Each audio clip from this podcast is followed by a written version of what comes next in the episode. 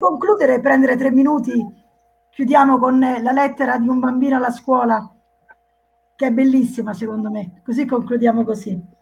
Cara scuola, ti scrivo da casa mia, dove da tanti giorni siamo chiusi in isolamento e trascorriamo la quarantena.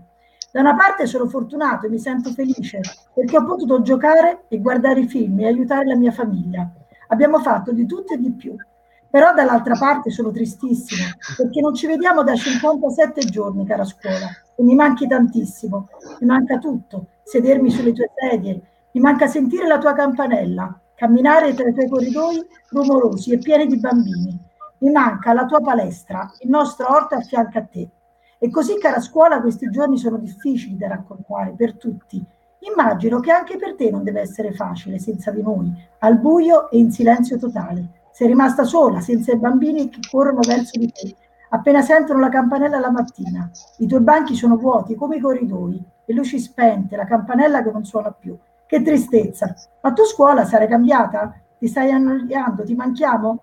Sai, cara scuola, mi ricordo quando sulle tue mura attaccavamo i nostri disegni, il tempo trascorso nel tuo cortile e l'orto che abbiamo curato insieme alle nostre maestre con tanta passione. È vero che non ci vediamo, ma noi non abbiamo smesso di studiare. Anche se lontano da te, grazie ad internet stiamo facendo delle video lezioni ed insieme alle maestre stiamo facendo dei bellissimi lavori.